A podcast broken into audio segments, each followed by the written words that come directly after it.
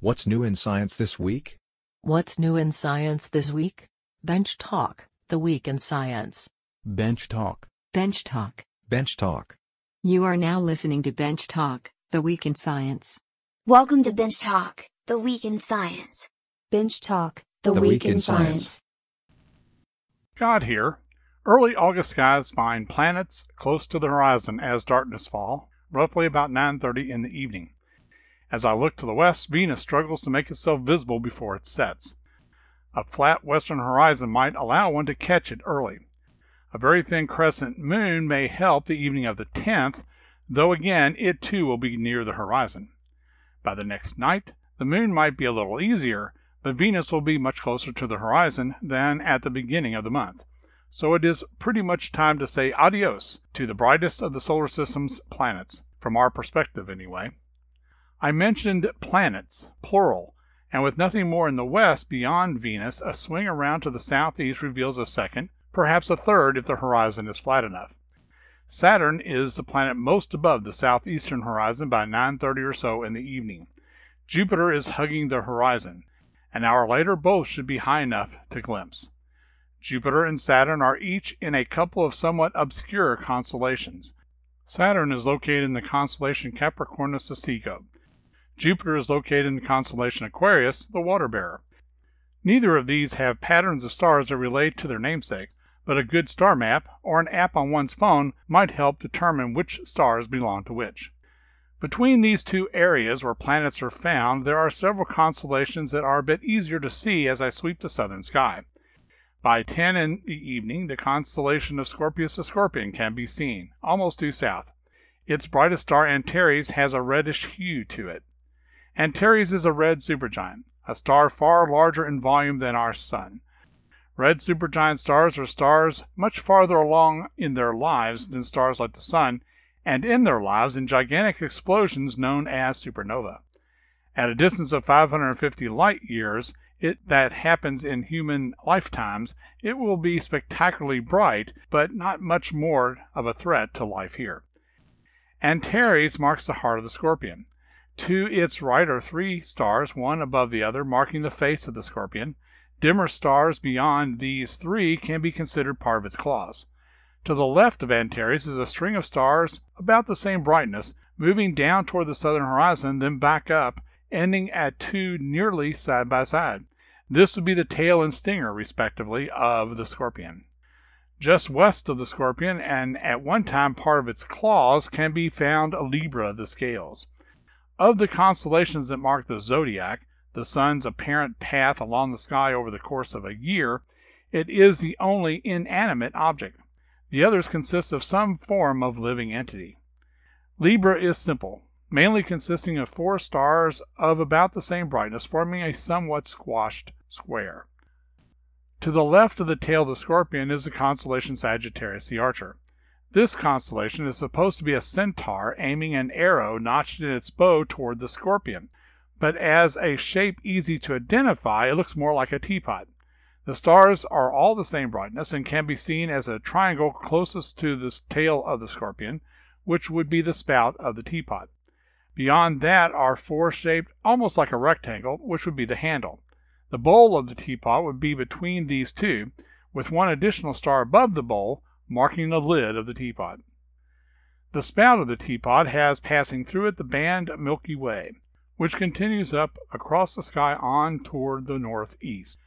The Milky Way is produced by the disk of stars that make up our galaxy, and it appears to wrap around us because we are within that disk. The center of the galaxy is off in the direction of the spout of Sagittarius. We and the other stars that make up our galaxy orbit that region.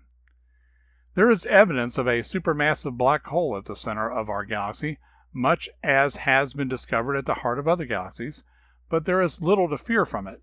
At a distance of about 26,000 light years, it is too far away to draw us in. In fact, black holes are generally in control of the area near them and act as massive bodies, just like other massive bodies, at greater distances. If our sun was replaced by a black hole of the same mass as the sun, for example, we would keep orbiting it just as we orbit the sun today. Yes, it would be dark and cold, and we would likely not survive. but the Earth would orbit about the black hole just like it orbits the Sun in its stable orbit.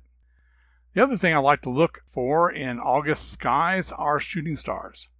As August opens, several minor showers are active, though past the date of their peak activity. These would be the Alpha Capricornids, the Delta Aquariids, and the Eta Aquariids. Sporadic at best, you might simply be surprised by meteors coming out of the southern sky direction. But the anticipated meteor shower of August is known as the Perseid meteor shower. The Perseid shower is a broad date phenomenon with a specific night when one might see many more meteors than any other in that range of dates. One can see Perseid meteors from around July 17th through August 26th this year, but the peak night will be overnight from August 11th to the early morning hours of August the 12th. Often a good shower with hourly rates of 30 or so. This year the moon will not be an issue during peak times, especially in the early morning skies. It will be a couple of days before first quarter phase and set around 10:30. As the meteors increase after midnight and are best observed before sunrise, that should put the moon out of the way of viewing. Meteor showers are patience builders. First, one needs dark skies away from city lights if one wants to see the most possible. I get comfortable chairs to sit on, or even blankets to lie on, though sleep may overtake you if you're not careful in such a reclined position.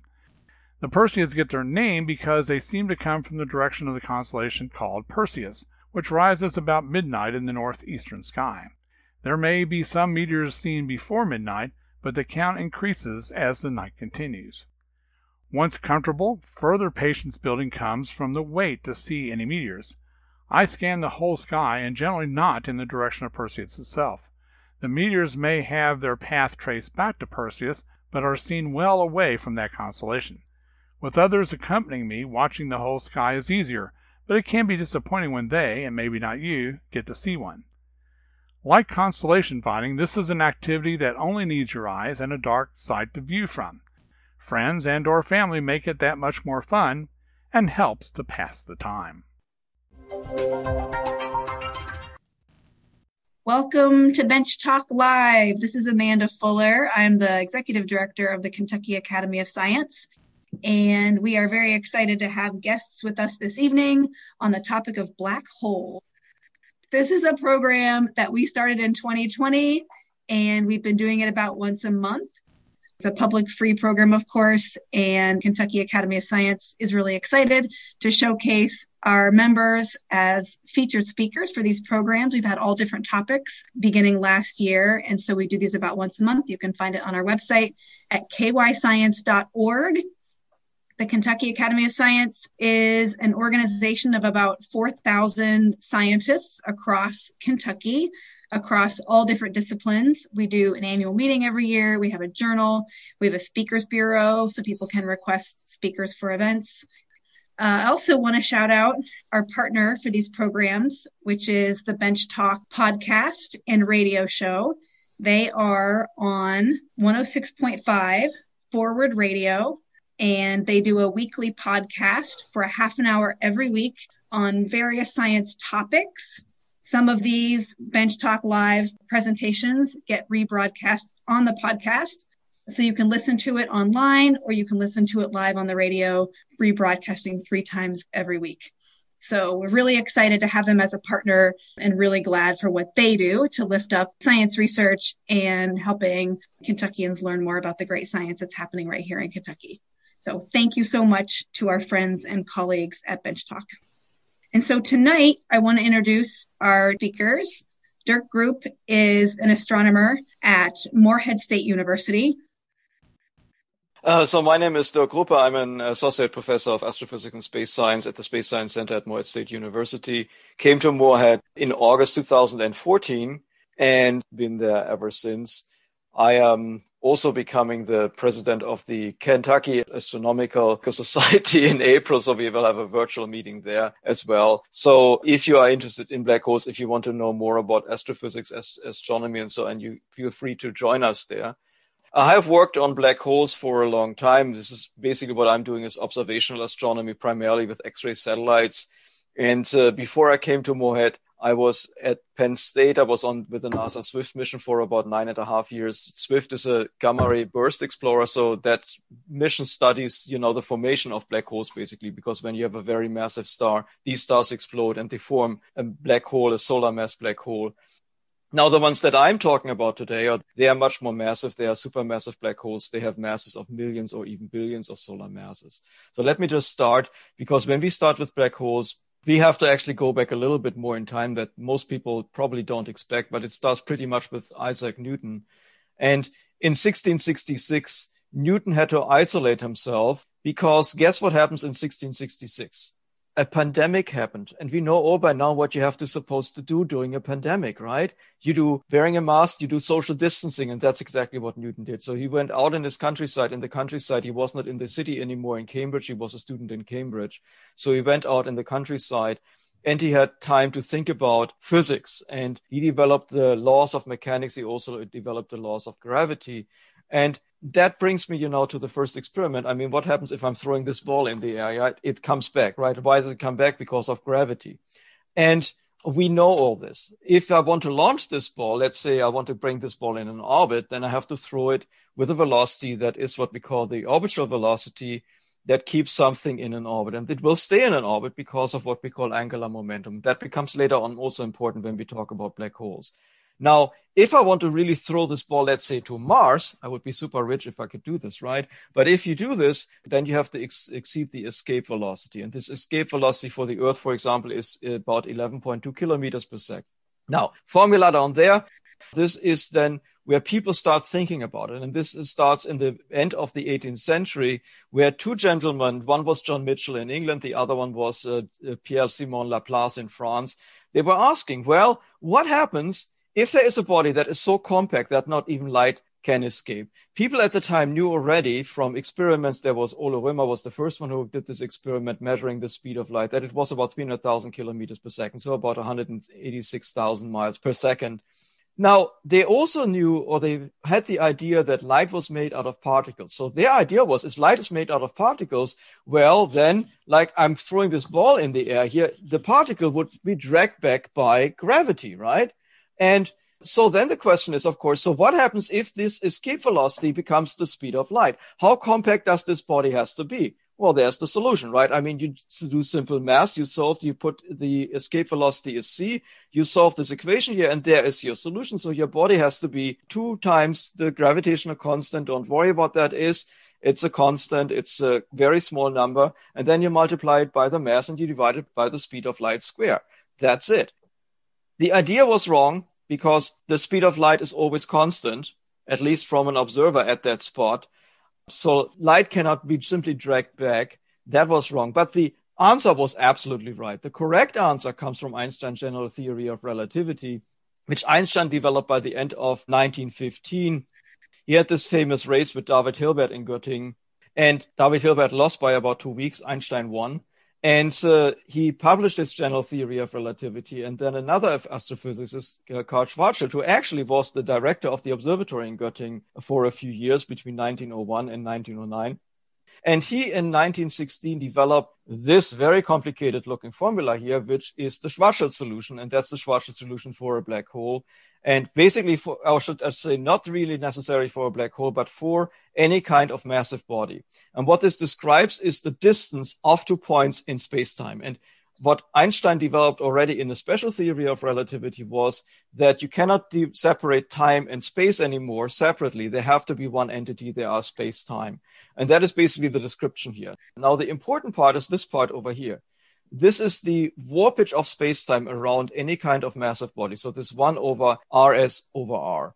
Now, when you calculate this rs here is exactly our Schwarzschild radius that, you know, already Michell and Laplace calculated in the end of, of the 18th century, which is quite interesting when you think about it. You use Newtonian physics, your assumption is fully wrong, but you get the correct answer. Sometimes it works just out this way. And when you use this, when you use the Schwarzschild radius, well, this is the event horizon of a black hole. You can actually directly calculate this. And when you do this for the Earth, for example, well, you take the two times the gravitational constant, multiply this by the mass of the Earth, the six times 10 to 24 kilograms, and divide it by the speed of light c. Well, that gives you about nine millimeters. So it's about this big. That's how big the Earth would be if the Earth would now go into a black hole. When you do this with the sun, it's about two miles, it's about three kilometers uh, radius, so six kilometers diameter. I explain my students all the time, it's about the size of Morehead. That's what the black hole is. But, you know, those would be very, very small black holes. The ones we are talking about later on, those are much more massive. They are much bigger in size. And I will talk about also the numbers, how big in size they are, because it becomes pretty incredible how big these black holes can, can become. Now, black holes in the universe are actually the simplest object in the universe believe it or not, because you can describe them by just two parameters, theoretically three. And that's the mass of the black hole the angular momentum or the spin of the black hole and theoretically also an electric charge. Now, all of our black holes in the universe are neutral, which means we only have to care about the spin, so how fast the thing rotates, and we have to talk about the mass of the black hole. All the other information that went into the black hole little squeezy balls like this one, stars, you know, Klingon spacecrafts, you know, bird of prey, whatever. Doesn't matter. It's all gone. The information is absolutely gone. And that scared Einstein, for example, because he never really believed in black holes. He think these are just hypothetical things. They don't really exist. We don't have this because nothing can in- isolate itself from the rest of the universe, but they actually do. And I will show you tonight how we can actually know that these black holes really exist. Now, the first hint that a black hole exists came from X-ray observations in the early 1960s, 1964, from sounding rocket experiments from Cygnus X1. That's a star or a double star in the constellation of Cygnus, which is an extremely bright X-ray source. And there's absolutely no way from a star uh, having a single, single star expressing that amount of X-rays. The only way you can do this is with the forces that we call accretion. And when you look in my background here, that's a black hole with an accretion disk, an artist uh, conception of this, how this would look like. Because in the accretion disk, we are converting gravitational energy into radiation. This accretion disk becomes very hot. It has, you know, temperatures of hundreds of thousands of millions of Kelvin. And it's like basically you, you rub your hands together or when you want to stop your car, what you're doing with your car, when you, when you brake your car is you simply convert kinetic energy into radiation because your brake pads go on the brake disc. They heat up and, you know, they radiate infrared radiation. That's what you do in the accretion disk, basically in the same way. So this was the first hint. The other hint came basically from galaxies because there was already postulations that by the end of the 1980s that every galaxy in the universe would contain a supermassive black hole in its center. And where came this idea from? Well, when you look at galaxy models, how galaxies evolve, there was always the idea that galaxies co-evolve with a black hole that is in their center. And also our Milky Way has a supermassive black hole in its center. And you may have heard this last year, the Nobel Prize for Physics was given to Roger Penrose, who did a lot of theoretical work on black holes. And it was given to Reinhold Genzel in Garching for his work on the Galactic Center and Andrea Ghez at UCLA. And, and what these two guys were doing, they used telescopes, massive, uh, really big telescopes, infrared telescopes, where they observed the Galactic Center every month and they took a photograph every month of the stars in the Galactic Center. And here's the little video that they put together. And what you see is now the motion of the stars around this Galactic Center. Now, why is this important? Well, like the planets going around the sun, the same laws of physics, the same laws of gravity, or even the same laws of relativity apply here, of course, as well. So by the motion of the stars, by the velocity of the star and the distance of the star, we can determine the mass of the stars.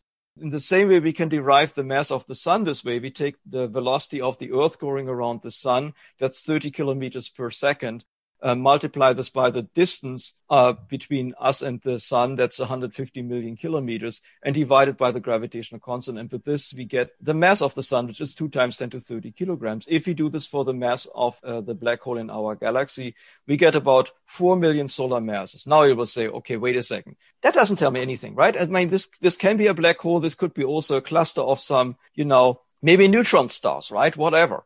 Now, yes, you could do this, the problem is that the size of this, when you look at the distance here, is only 120 times the distance between us and the sun. So you basically have to squeeze something like 2 million, 4 million neutron stars into the space of our solar system. And that's gravitationally inconstant. So it's, it's, you know, unstable. It will simply collapse into a black hole. So you end up with a black hole. That's your first proof that a black hole really exists and black holes are really there.